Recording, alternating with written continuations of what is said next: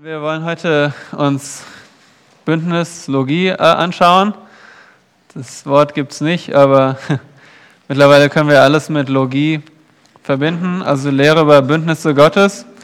Ein Überblick.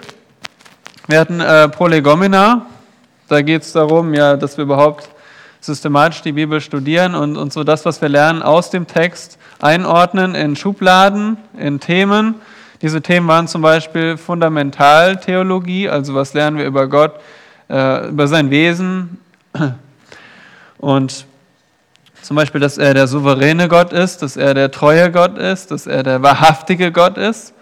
Das ist alles sehr wichtig, auch für heute, fürs Thema heute. Dann über Christus, über zweite Person der Gottheit, Jesus Christus, haben wir gelernt.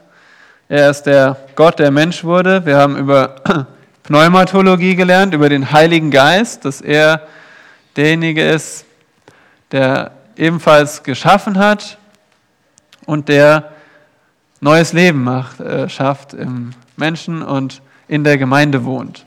Da haben wir erst letzte Woche Pfingsten gefeiert und davon gelernt. Was war nochmal Anthropologie? Ja, Jonathan? Über den Menschen, dass der Mensch von Natur aus von Gott geschaffen wurde und als Ebenbild Gottes gemacht wurde. Im Ebenbild Gottes. Und dann haben wir über Engel gelernt, über Satan, wie äh, Engel Gott dienen, aber einige Engel sind gefallen und Satan ist unter ihnen und Satan widerstrebt Gott und seinen Plan und deswegen gibt es einen Krieg, dass die äh, größte Realität ist nicht das, was wir vor Augen haben, sondern was sich in der unsichtbaren Welt abspielt. Die ganze Zeit äh, tobt ein Krieg zwischen Gott und Satan. Wenn wir das nicht verstehen, dann können wir diese Welt nicht verstehen. Und deswegen gibt es auch die Sünde. Adam hat gesündigt und ist dem Teufel nachgefolgt in der Sünde, Gott nicht zu glauben. Und deswegen riss Adams Sünde die Menschheit in Schuld und Verderbtheit. Hammertheologie. Dann Soterologie ist die Rettung, ja, die gute Nachricht, dass Gott einen Plan hat, äh, Menschen wiederherzustellen. Menschen, die in der Sünde gefangen sind. Und die Rettung haben wir gelernt, ist allein Gottes Werk von Anfang bis Ende, also von, von der Erwählung bis hin zur Verherrlichung. Es ist Gottes Werk und Gott führt seinen Plan aus. Und diese Rettung kommt durch den Messias. Dann käme Ekklesiologie, das haben wir noch nicht behandelt, das ist die Lehre über die Gemeinde. Und Eschatologie Nummer 10, die Lehre über die Endzeit. Und ich habe gedacht, an dieser Stelle ist es hilfreich, mal eine Stunde beiseite zu setzen für das Thema der Bündnisse Gottes. Weil gerade die Gemeinde oder auch die letzten Dinge, das ist wichtig, dass wir die Bündnisse Gottes verstehen und wie das damit zusammenhängt.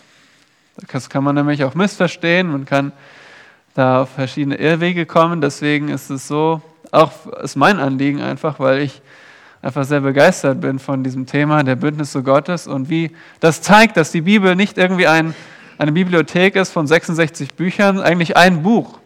Obwohl über 2000 Jahre geschrieben, es ist ein Buch, weil äh, es gibt eine Geschichte. Das zeigt aus meiner Sicht auch so deutlich, dass sie inspiriert ist. Ja. Dass es ein, eine Geschichte ist. Ja, Bündnisse. Bündnisse in einem Satz. Bündnisse ist die Art und Weise, wie Gott seinen Plan des Heils umsetzt. Wenn wir verstehen wollen, was, wie Gott seinen Plan umsetzt, dann müssen wir uns an die, die Bündnisse anschauen. Und deswegen möchte ich euch zuerst mal einen Überblick geben, welche Bündnisse wir uns anschauen zunächst einmal den äh, Noahischen Bund. Diesen Bund können wir uns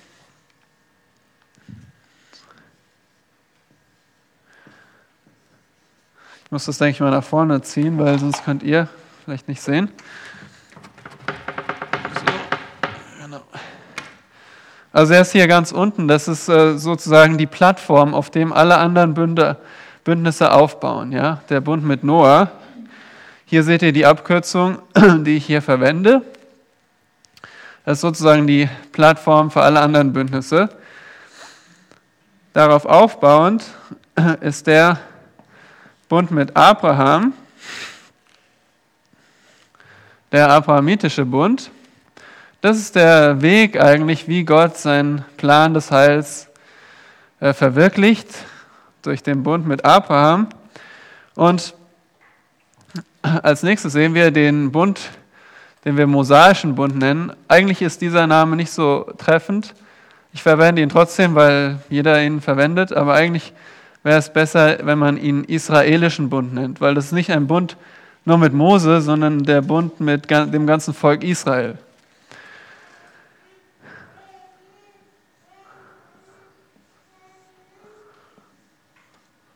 Und dieser Bund ähm, war gedacht als ein Weg, wie der abrahamitische Bund erfüllt werden sollte. Ja? Deswegen dieser Pfeil, also so wie die Verbindung ist, der mosaische Bund war der Weg, wie der abrahamitische Bund erfüllt werden sollte. Das Problem dabei ist, dass Israel diesen Bund gebrochen hat. Ja?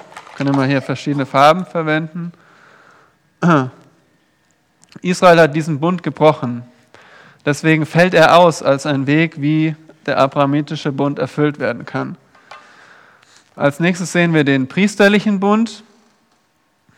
Ähm, den zeichne ich jetzt hier nicht ein, der ist nicht so äh, zentral. Als nächstes sehen wir den Davidischen Bund. genau, und ähm, der Davidische Bund ist ebenso baut ebenso auf dem Abrahamitischen Bund auf und stellt eine Erfüllung dessen dar, was Abraham verheißen wurde.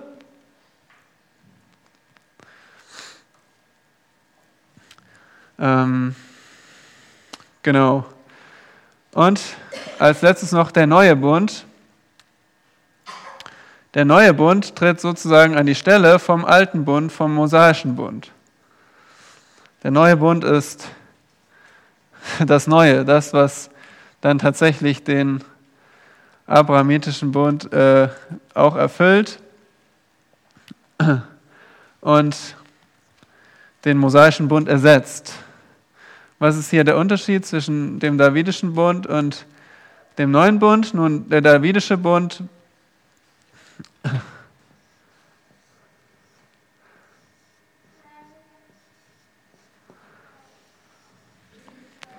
Der Davidische Bund bringt uns den König und der neue Bund das dazugehörige Volk. Wir brauchen einen König und ein Volk für ein Königreich, okay? Und der Davidische Bund bringt uns den König und der neue Bund bringt uns das Volk dazu. Und das möchte ich gerne äh, einfach als Übersicht hier stehen lassen, damit ihr immer wisst, wo wir uns gerade befinden wenn wir uns jetzt diese Bündnisse einzeln anschauen. Okay? Also das erste, was sehen wir hier, Kinder? Was, se was seht ihr da? Welcher Mann ist dort?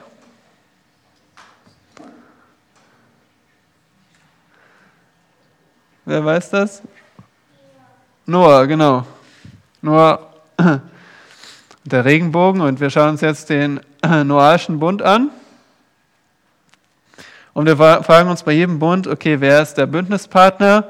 Was ist das Wesen des Bundes? Was ist die Verheißung, der Zweck, die Zeichen, das Zeichen und die Erfüllung? Fangen wir an mit dem Bündnispartner, das ist Noah. 1. Mose Kapitel 9, dürft ihr mal aufschlagen. Da sehen wir, genau diese Stellen habe ich jetzt nicht äh, hier an der Tafel ähm, oder auf der PowerPoint. Das wäre gut, wenn ihr euch diese Stellen merkt oder aufschreibt zu den einzelnen Bündnissen. Wenn euch jemand fragt, wo finde ich den Bund mit Noah, dann solltet ihr wie aus der Pistole geschossen sagen können, das ist 1. Mose 9. Okay, bitte merkt euch diese Stellen. Nicht zu viele Stellen. Wir haben ja sechs Bündnisse, die wir uns anschauen. 1. Mose 9 sehen wir, die braucht ihr vielleicht Licht oder so zum Lesen? Sollen wir ein bisschen Licht anmachen im Saal? Können wir vielleicht besser sehen. ist ja nicht Kino hier, sondern wir alle studieren die Bibel zusammen. 1. Mose 9 finden wir den Bund mit Noah. Und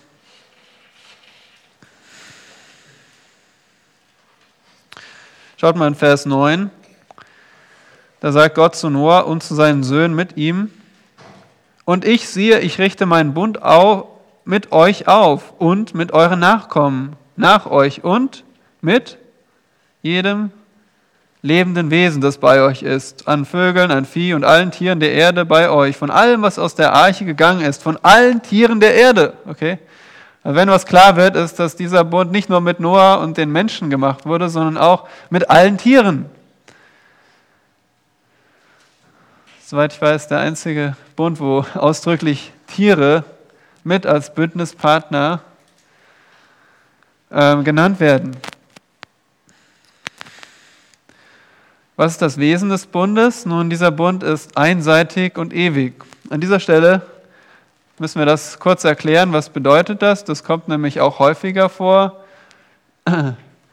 Was bedeutet einseitig? Nun, zu einem Bund gehören immer zwei Seiten, oder? Äh, ich kann mich nicht selbst heiraten, äh, sondern ich heirate meine Frau. Das sind zwei Menschen, die einen Bund eingehen. Also natürlich gibt es immer zwei Bündnispartner, in dem Fall Gott und Noah und alle Tiere. Was ich damit meine mit dem Wesen ist, dass es letztendlich von einer Seite nur abhängt, ob dieser Bund zustande kommt, ob die Verheißungen, besser gesagt, erfüllt werden oder nicht. Also einseitig im Sinne von nur Gott haftet dafür oder bringt die Verheißung zur Erfüllung. Und dieser Bund ist ausdrücklich hier als ewig beschrieben. Vers 16. Wenn der Bogen in den Wolken steht, werde ich ihn ansehen, um an den ewigen Bund zu denken zwischen Gott und jedem lebenden Wesen unter allem Fleisch, das auf Erden ist. Er ist einseitig und ewig. Nun, was ist die Verheißung?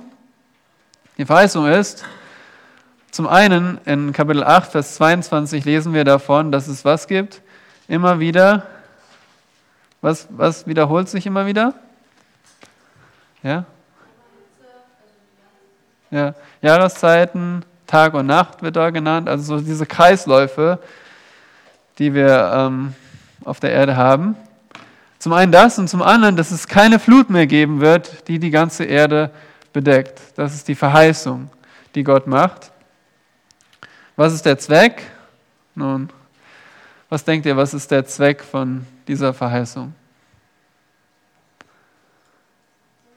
Denkt mal auch an dieses Bild hier, ja? Was ist der Zweck, dass keine Flut mehr über die ganze Erde kommt oder dass sich immer wieder Jahreszeiten abwechseln? Ja? Ja. Gut, Gott hat ja immer mal wieder den Pharao vernichtet, ja. Aber er wird nicht mehr alle auf einmal vernichten, weil Gott hat ja einen Plan. Er will ja ein Königreich aufrichten auf der Erde. Genau, dass der Messias kommt. Also dieser Bund sichert die Stabilität der Schöpfung. Stellt euch vor, ständig käme, morgen könnte wieder eine ganze Flut über die Erde kommen, fängt wieder alles von neuem an. Äh, Gott für seinen Plan wollte er eine stabile Schöpfung haben. Und das ist die Grundlage dafür, dass überhaupt ein Volk entstehen kann, oder? Wenn es alle paar Tage ausgelöscht wird, wird auch kein Volk entstehen. Deswegen Stabilität der Schöpfung. Und dann noch das Zeichen, das kennt ihr alle, oder? Was ist das Zeichen des Bundes? Mit Noah. Ja, 100 Punkte. Der Regenbogen und die Erfüllung. Die Erfüllung geschieht kontinuierlich. Okay, also dieser Bund ist nicht heute ist er erfüllt und fertig. Nein, dieser Bund wird kontinuierlich erfüllt, weil Gott schenkt uns tagtäglich Stabilität der Schöpfung. Oder jeden neuen Tag könnt ihr eigentlich dran denken, Gott hat einen neuen Tag gemacht, weil er verheißen hat, dass es sich Nacht und Tag abwechselt. Das war also dieser Bund. Jetzt kommen wir zum nächsten Bund. Welche Person könnte das sein? Benjamin? Wer hat in die Sterne geschaut und wem hat Gott gesagt, deine Kinder werden so zahlreich sein wie Sterne? Ja, genau. Der Abrahamitische Bund. Sehr wichtig, weil wir haben ja gesehen, das ist hier der, die Basis für, für die anderen Bündnisse, die daraus folgen. Wir fragen uns wieder, wer ist der Bündnispartner? Nicht so schwer. Es ist Abraham und die Nachkommen. Der, wenn, bei dem Abrahamitischen Bund gibt es mehrere Kapitel. Eins ist das Kapitel 12, da könnt ihr mal hingehen, 1. Mose 12.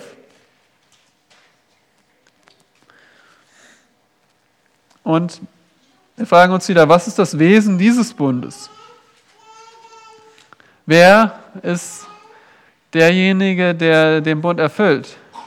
Hängt es an Abraham und an Gott?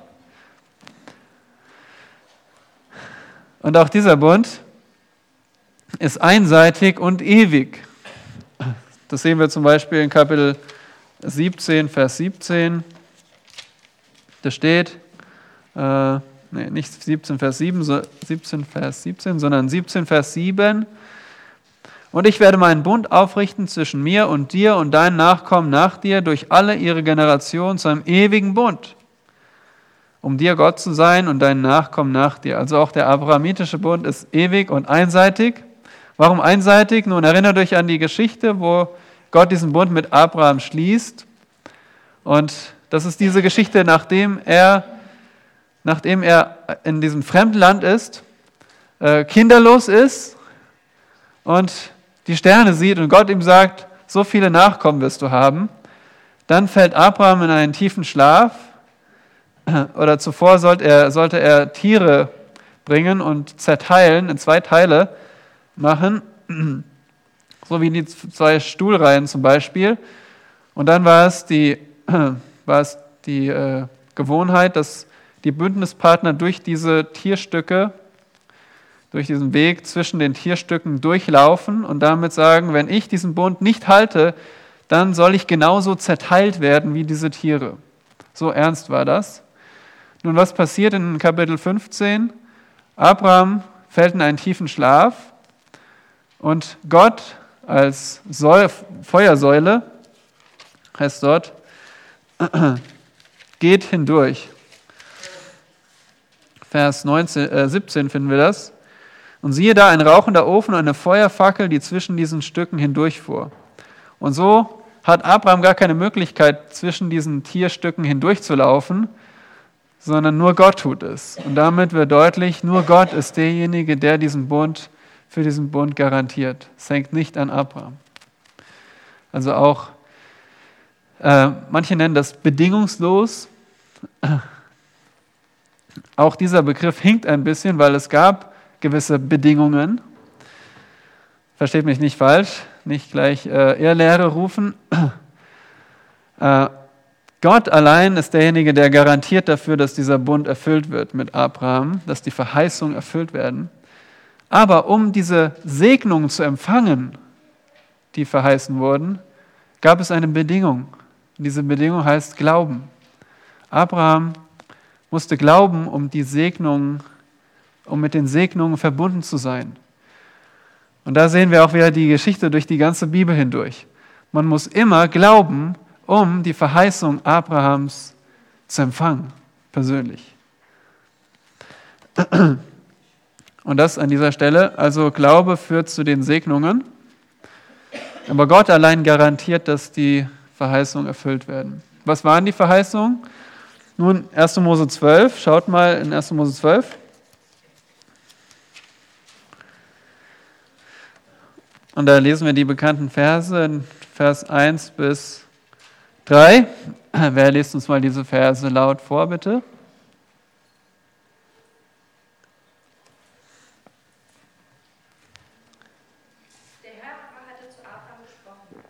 Geh hinaus aus deinem Land und aus deiner Verwandtschaft und aus dem Haus deines Vaters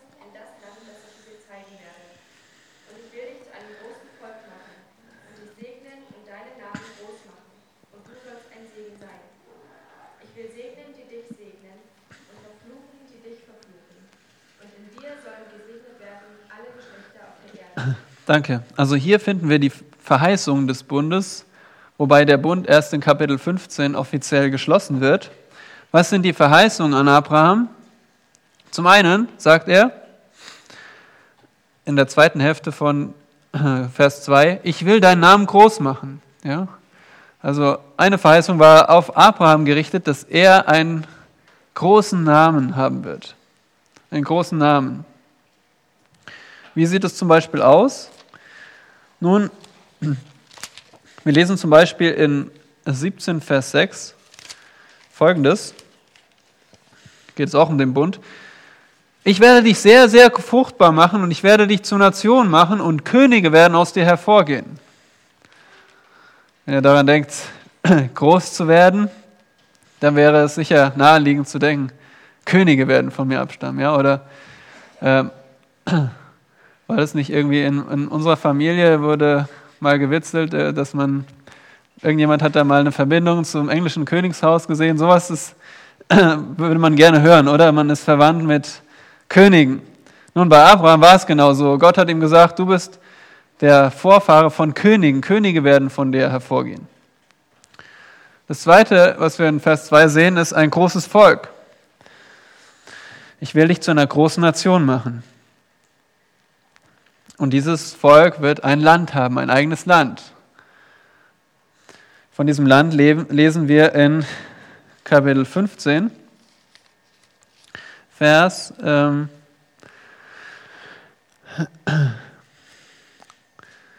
wo finden wir die? Hier, genau, in Vers 18 heißt es, dass Gott einen Bund mit Abraham schloss und sprach, dein Nachkommen habe ich dieses Land gegeben, vom Strom Ägypten an bis zum großen Strom, dem Euphratstrom.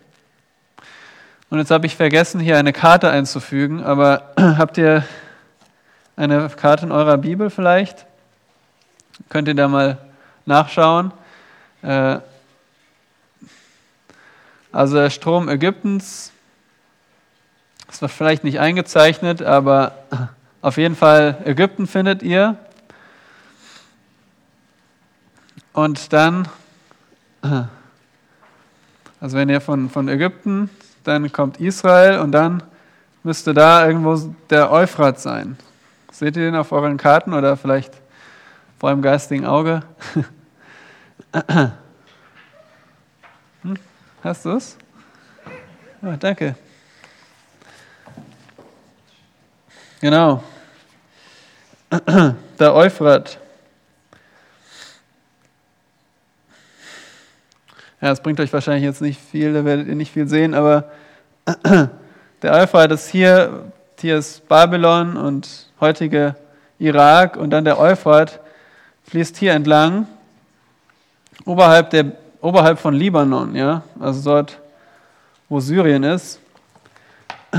Der Punkt ist, okay, da kommen wir später zu, aber auf jeden Fall, das ist das Land.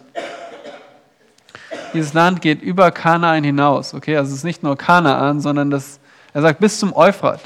Schaut euch das mal auf den Karten an, ja, schaut mal, wo der Euphrat ist. Bis zum Euphrat geht dieses Land. Die dritte Verheißung ist, findet ihr auch in Vers 2 in Kapitel 12. Und zwar heißt es dort, äh, du sollst ein Segen sein. Und dann Vers 3, ich will segnen, die dich segnen, und wer dir flucht, den werde ich verfluchen. Und in dir sollen gesegnet werden alle Geschlechter der Erde. Hier seht ihr, dieser Segen geht über das Volk hinaus. Es geht auf alle Menschen. Alle Menschen werden gesegnet durch Abraham. Also individueller Segen, nationaler Segen und universeller Segen ist das, was Gott Abraham verheißt. Was ist der Zweck? Nun, der Zweck ist, dass die Schöpfung wiederhergestellt wird nach dem Sündenfall und dass Juden und Heiden Heil bekommen. Abraham ist nicht nur, die Verheißungen Abraham sind nicht nur auf Juden oder seine Nachkommen gerichtet, sondern auf, auch auf Heiden. Und was ist das Zeichen des Bundes? Wer kennt das? Was ist das Zeichen für den abrahamitischen Bund?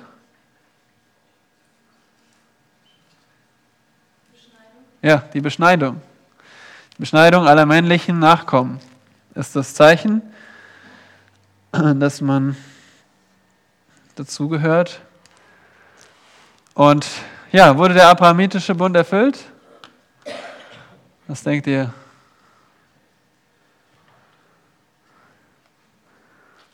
Wer sagt, ist erfüllt? Zwei, drei. Nicht erfüllt? Null, eins. Die anderen dazwischen? Nun, die Antwort ist äh, ja und nein. Schauen wir uns mal die Verheißung an. Ein großer Name, äh, die individuelle Segnung, wurde die erfüllt? Was denkt ihr? Wurde Abraham groß? Ja, schaut mal an 24, Vers 1. 1. Mose 24, Vers 1. Und Abraham war alt, hochbetagt, und der Herr hatte Abraham in allem gesegnet. Sind Könige aus Abraham hervorgegangen? Ja, sind. Kommen wir noch zu. Dann, ja, wurde, wurden Abrahams Nachkommen zu einem Volk. Auch das hat sich erfüllt.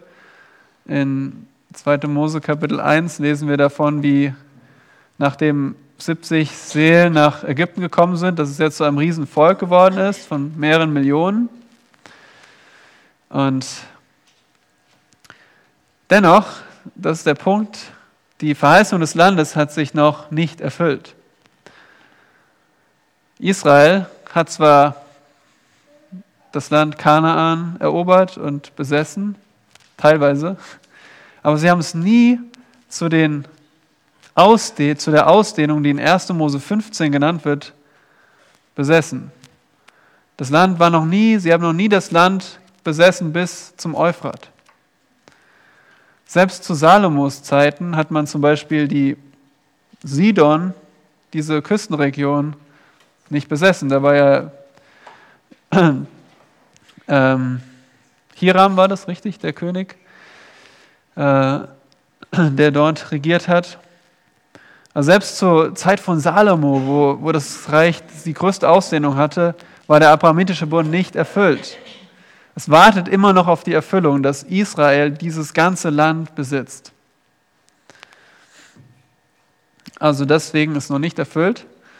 Was ist mit der universellen Verheißung? Nun, die hat sich in Christus oder wird in Christus erfüllt. Können wir uns Galater 3 aufschlagen, bitte?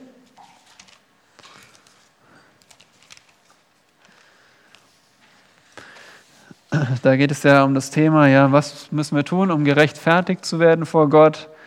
Äh, müssen wir zuerst Juden werden? Müssen wir zuerst uns beschneiden lassen? Paulus argumentiert hier mit dem Stammvater der Juden, mit Abraham. Wir lesen mal 3, 6 bis 9. Kapitel 3, 6 bis 9. Wer liest uns bitte diese Verse?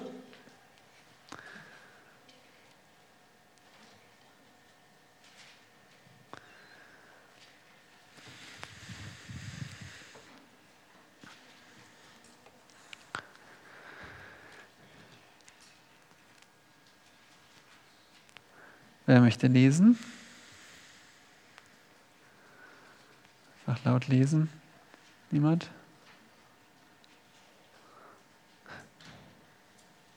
Galater 3, Vers 6 bis 9. Wer hat das? Hm. Dir sollen alle Völker gesegnet werden. So werden nun die,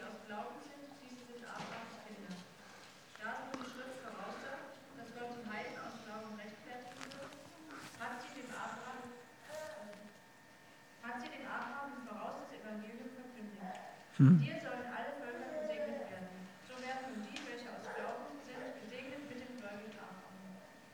Ja, danke.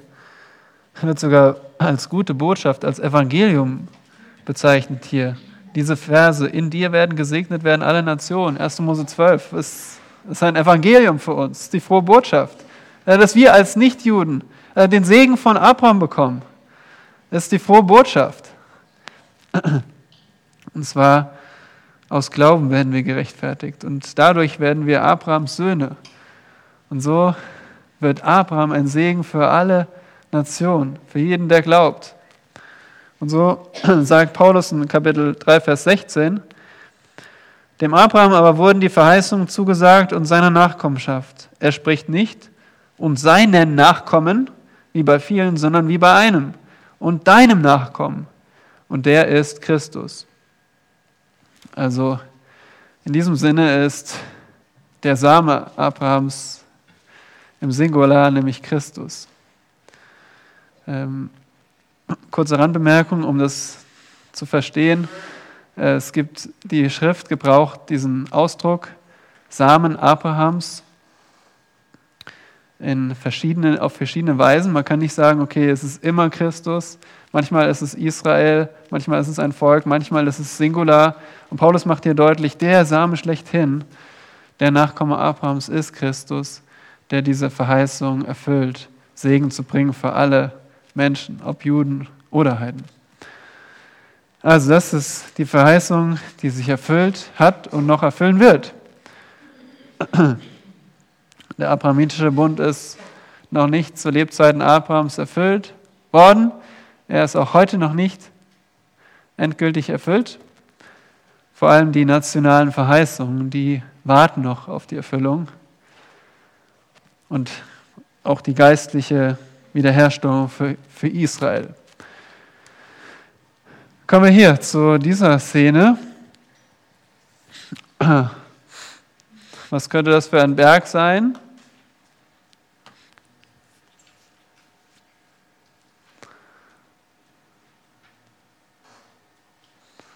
Wer weiß das?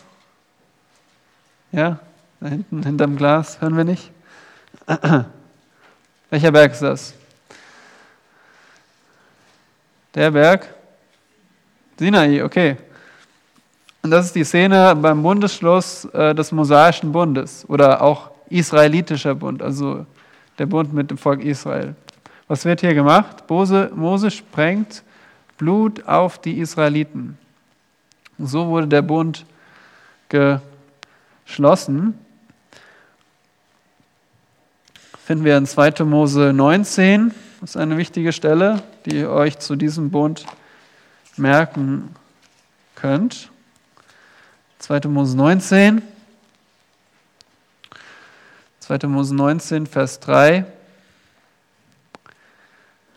Da sind sie am Berg Sinai, das Volk ist erlöst aus Ägypten und es ist jetzt am Sinai und Gott spricht. Mose aber stieg hinauf zu Gott und Jahwe rief ihm vom Berg aus zu, so sollst du zum Haus Jakob sagen und den Söhnen Israel mitteilen. Also wer ist der Bündnispartner hier?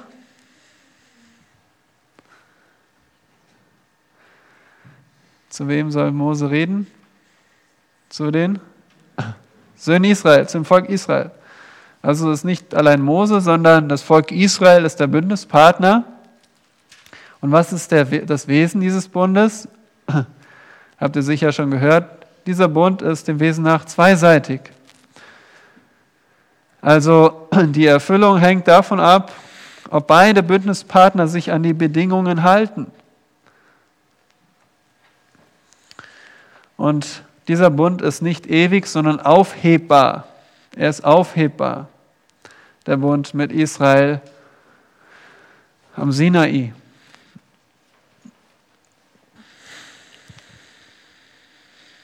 Was ist die Verheißung des Bundes? Also, genau nochmal zu dem Wesen. Der Bund hat insgesamt 613 Bundessatzungen. Und diese Bundessatzungen sind zusammengefasst in den zehn Geboten. Ja, die zehn Gebote fassen das zusammen. Es gibt noch mehr Gebote als das. 613 wurden hier gezählt. Und wer diesen Bundessatzungen gehorcht, der wird Wohlergehen empfangen. Wer diesen Bundessatzungen nicht gehorcht, der wird Fluch und letztendlich Zerstörung empfangen.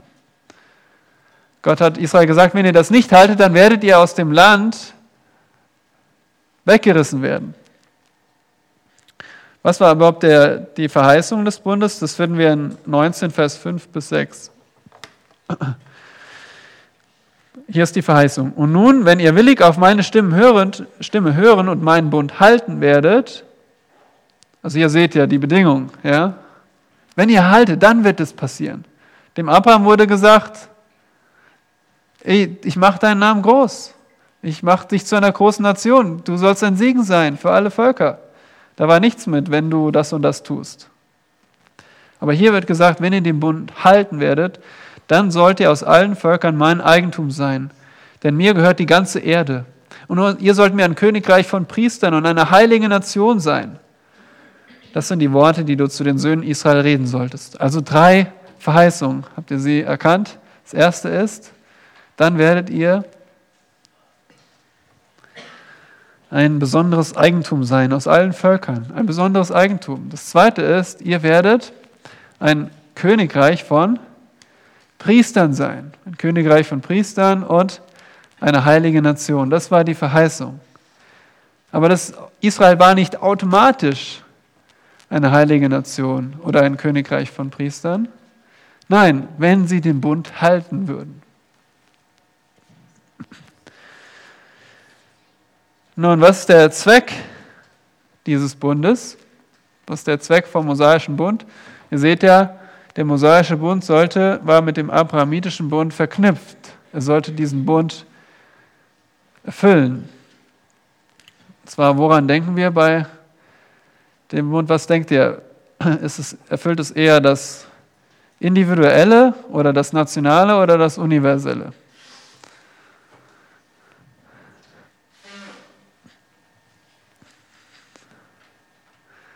Vom abrahamitischen Bund? Nun, die Antwort ist, alles ist irgendwie richtig. Schaut mal auf diese Grafik.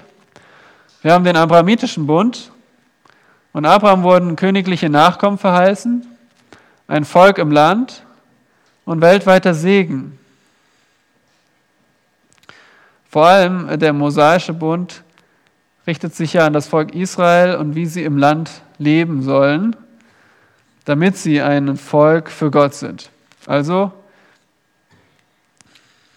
fokussiert sich auf das Volk im Land, dass es ein, sein besonderes Eigentum ist, ein Königreich. Ein Königreich braucht ein Land und dass sie ein heiliges Volk sind. Deswegen die Gesetze, dass sie heilig sind, dass sie äh, nicht wie die Völker um sie herum sind. Wenn sie das hier erfüllen, dann würde auch was passieren?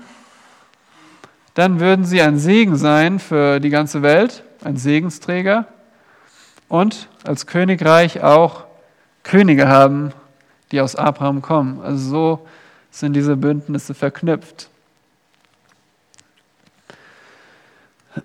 Der abrahamitische Bund ähm, ja, führt zum mosaischen Bund und der mosaische Bund sollte wieder den abrahamitischen erfüllen. Das war zumindest erstmal so die Absicht. Was ist das Zeichen des mosaischen Bundes? Kennt es jemand? Der Regenbogen von Noah, die Beschneidung bei Abraham und der Bund am Sinai hat welches Zeichen? Den Sabbat. Das ist das Zeichen, das Zeichen für den mosaischen Bund. Deswegen halten wir auch keinen Sabbat, weil wir nicht unter dem mosaischen Bund sind. Es war das Zeichen, das für den mosaischen Bund gilt. Und wurde der Bund erfüllt? Hat Israel den Bund gehalten? Nein, das ist die Tragödie. Immer wieder haben sie den Bund gebrochen. Sie haben schon am Sinai den Bund gebrochen. Als Mose auf dem Berg war, bei Gott haben sie schon alle Gebote gebrochen. Sie haben sich ein goldenes Kalb gemacht. Sie haben nach eigenen Vorstellungen angebetet und standen unter dem Fluch. Das Problem war aber nicht am Bund. Der Bund war heilig und gut, aber das Volk war sündig. Das ist das Problem.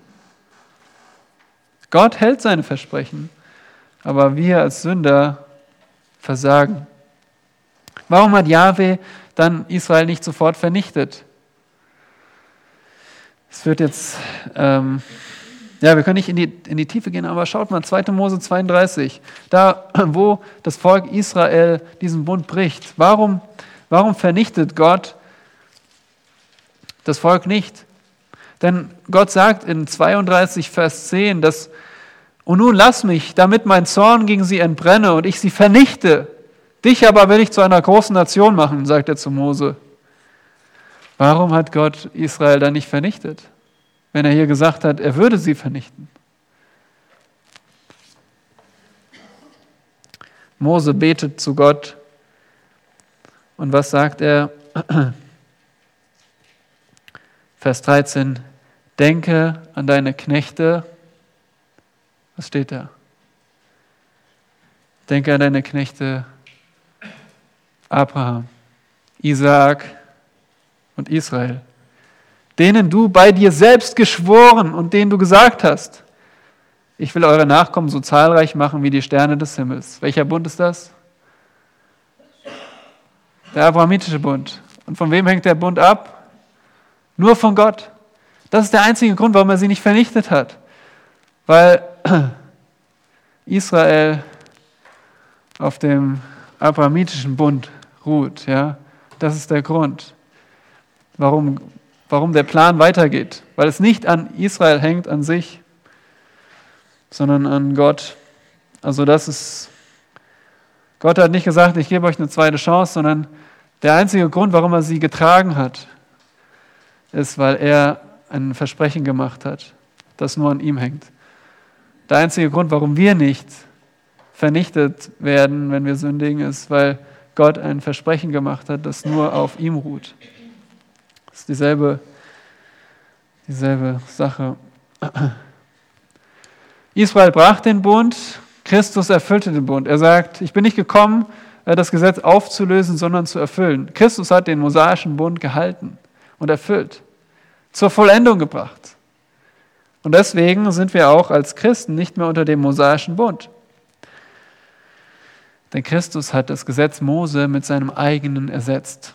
Wir stehen jetzt unter dem Gesetz Christi. 1. Korinther Kapitel 9. Wir sind nicht mehr unter den zehn Geboten. Nun, neun von den zehn Geboten werden im Neuen Testament wiederholt, also prinzipiell schon. Aber wir sind unter den Geboten Christi, nicht unter den Geboten vom Sinai. Sonst müssten wir nämlich auch Tiere opfern. Sonst müssten, dürften wir auch bestimmte Dinge nicht essen, kein Schweinefleisch und so weiter. Nein, wir sind nicht unter dem mosaischen Bund, sondern unter dem Gesetz Christi. Okay, wir müssen uns ein bisschen sputen. Äh, als nächstes kommt der priesterliche Bund. Den hatte ich eigentlich nicht auf dem Schirm, bis ich am Mittwoch bei der Bibellese war und wir dieses Kapitel gelesen haben. habe ich gedacht, okay, den sollte ich auch noch erwähnen. Der Kontext ist, Israel ist oft in der Wüstenwanderung und äh, treibt Unzucht.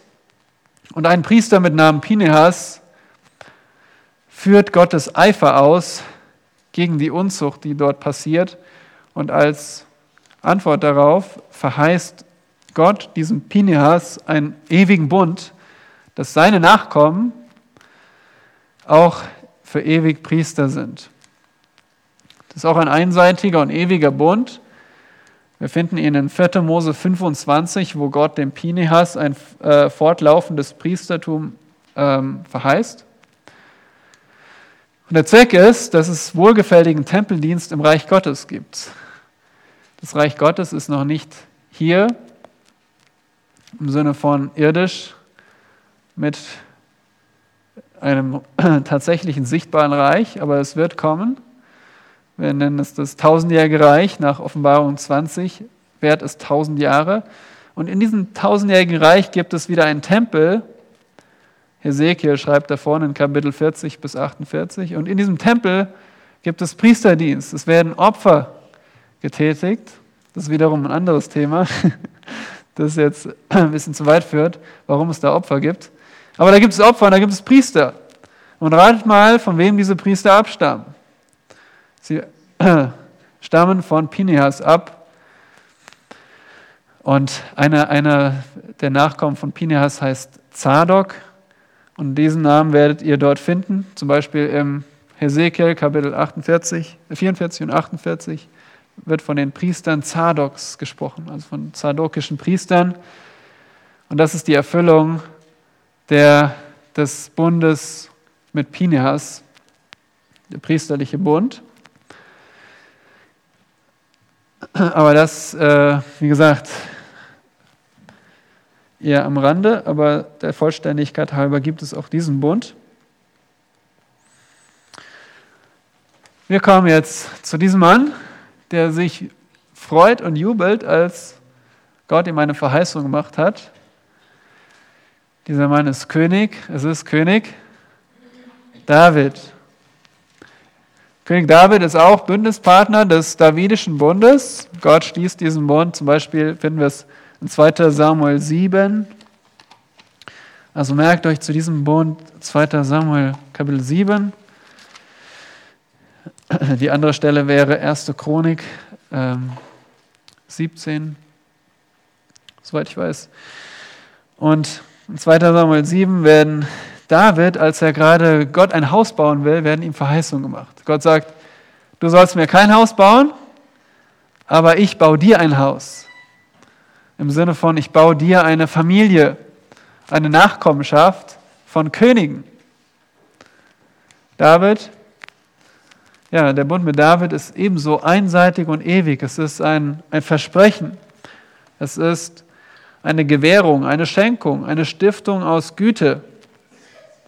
Es hängt allein an Gott ab, ob dieser Bund erfüllt wird. Und auch dieser Bund hat Verheißung. Wir können uns wie beim abrahamitischen Bund äh, diese Segnung merken nach individuell, national, universell. Individuell verheißt Gott David einen großen Namen. Das könnt ihr im Text nachlesen. Er macht seinen Namen groß und Könige werden aus ihm hervorgehen. Eine königliche Dynastie, eine Thronfolge. Außerdem verheißt er Land und Friede für das Volk Israel. Und an welchen Bund erinnert euch das? Ein Land für Israel, Friede für Israel. Ja, Seht ihr, wie, der, wie das ein Echo ist des Abrahamitischen Bundes? Weil, ja, kein Wunder, weil der Davidische Bund den Abrahamitischen erfüllt. Und ein universeller Segen im Sinne von, Gott verheißt dem David, Vers 16 in 2 Samuel 7, Dein Haus aber und dein Königtum sollen vor dir Bestand haben, für ewig. Dein Thron soll feststehen für ewig. Ein ewiger Thron ein ewiger König sozusagen, weil mit dem Thron ist natürlich auch der gemeint, der darauf sitzt. Ja? Natürlich ist auch der, der damit gemeint, der darauf, darauf sitzt. Ja, was ist der Zweck des Bundes? Ähm, wie schon gesagt, um den abrahamitischen Bund zu erfüllen, um königliche Nachkommen aus Abraham zu bringen und um Adams Auftrag zu vollenden. Jetzt gehen wir ganz zurück zur Schöpfung. Wozu hat denn Gott Adam geschaffen, Adam und Eva? Er sagt ihnen natürlich, ihr seid fruchtbar, mehrt euch, füllt die Erde. Gott wollte eine Erde, die äh, gefüllt ist. Er wollte nicht eine Ewigkeit lang nur eine Eheshow haben von einem Ehepaar. Nein, er wollte er wollte eine Fülle sehen. Und dann sagt er, ähm, dass sie sich die Erde untertan machen sollen und herrschen sollen. Der Zweck äh, oder ein sehr bedeutender Zweck, weswegen Gott Adam und Eva geschaffen hat, den Menschen geschaffen hat als sein Ebenbild, ist damit sein Königreich repräsentiert wird auf der Erde. Adam und Eva waren, wurden als Herrscher geschaffen. Es sollte ein Königreich geben. Aber hat Adam über ein Königreich geherrscht? Nein. Bevor es überhaupt Kinder gab, haben sie schon gesündigt. Und Adams Auftrag ist noch nicht erfüllt. Und er soll und muss erfüllt werden. Weil wenn Gott sich etwas vornimmt, dann will er auch, dass es passiert. Und wer wird diesen Auftrag erfüllen? Der Nachkomme Davids. Und zwar ein Nachkomme. Und wer ist das? Der Messias. Der Messias ist der neue Adam, der über das, die Erde herrscht als König und den Auftrag Adams erfüllt. Und er konnte nicht ein Engel sein, weil Adams Nachkommen sollte, Gott hat den Menschen als, als König geschaffen. Und deswegen musste der Messias Mensch sein. Nicht nur um für uns zu sterben, sondern auch um einmal der König zu sein, ein menschlicher König, der über die Erde herrscht. Seht ihr, wie alles zusammenhängt? Das kann sich kein Mensch ausdenken, sowas. Das beschreibt nicht eine fiktive Welt irgendwo draußen, sondern unsere Erde. Und es beschreibt genau das, was passiert. Und schon in der Zukunft. Und es hängt alles zusammen, vom Anfang, vom 1. Mose über, über das Alte Testament bis zum Neuen Testament. Jesus tritt nicht auf und sagt, ich bin der Superstar. Er sagt, ich bin der Sohn Davids. Ich bin der, der, der König, der aus David kommen soll. Und derjenige, der das Reich bringt, was nicht nur Israels Verheißung erfüllt, sondern auch Adams Auftrag. Ich meine, da kann man nur vor Gott stehen und sagen, ich bete dich an, so groß bist du, das ist dein Plan. Ja, ein Zeichen habe ich jetzt nicht gefunden für diesen Bund. Belehrt mich da gerne, wenn ihr was findet. ähm, aber die Erfüllung, die Erfüllung ist schon passiert und ist noch ausstehend. Schon passiert, weil der König Jesus ist erschienen und das Heil, das er bringt, wird heute schon empfangen. Aber was ist noch nicht passiert? Äh, der König Jesus sitzt noch nicht auf dem Thron Davids. Der Thron Davids ist in Jerusalem, auf der Erde. Und dort hat er noch nie gesessen. Aber er wird dort sitzen und er wird regieren von Jerusalem in seinem Reich. Das liegt in der Zukunft.